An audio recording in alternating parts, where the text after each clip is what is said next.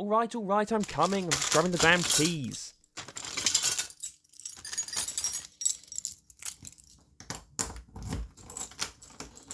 Hi, how can I help you?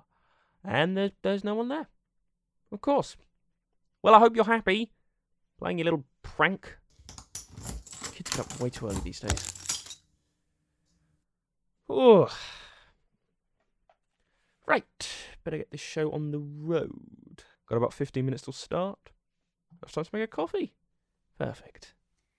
So, this is where you've been hiding. Uh, so I'm hoping I imagined that.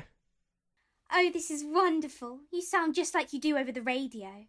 Right, so I'm either going mad or a fan has broken in. Hi there, can I help? Are you not going to turn round and look at me? It's oh so very rude to not look at your guests. Well, um, I'm just so used to only hearing the voices of people who visit the show. uh, just instinct, I guess. I know you're trying to use your phone. You can't hide that from me. Put it down and look at me, Giles. I've travelled such a long way. It's taken me days to find you. But I did. Aren't you proud of me, Giles? Okay, I'm I'm putting the phone down. I'm going to turn around now.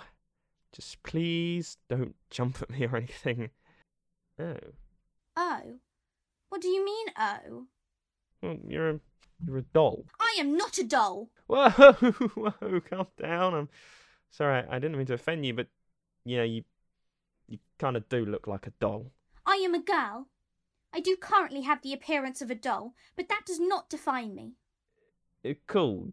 Sure. So what are you even doing here?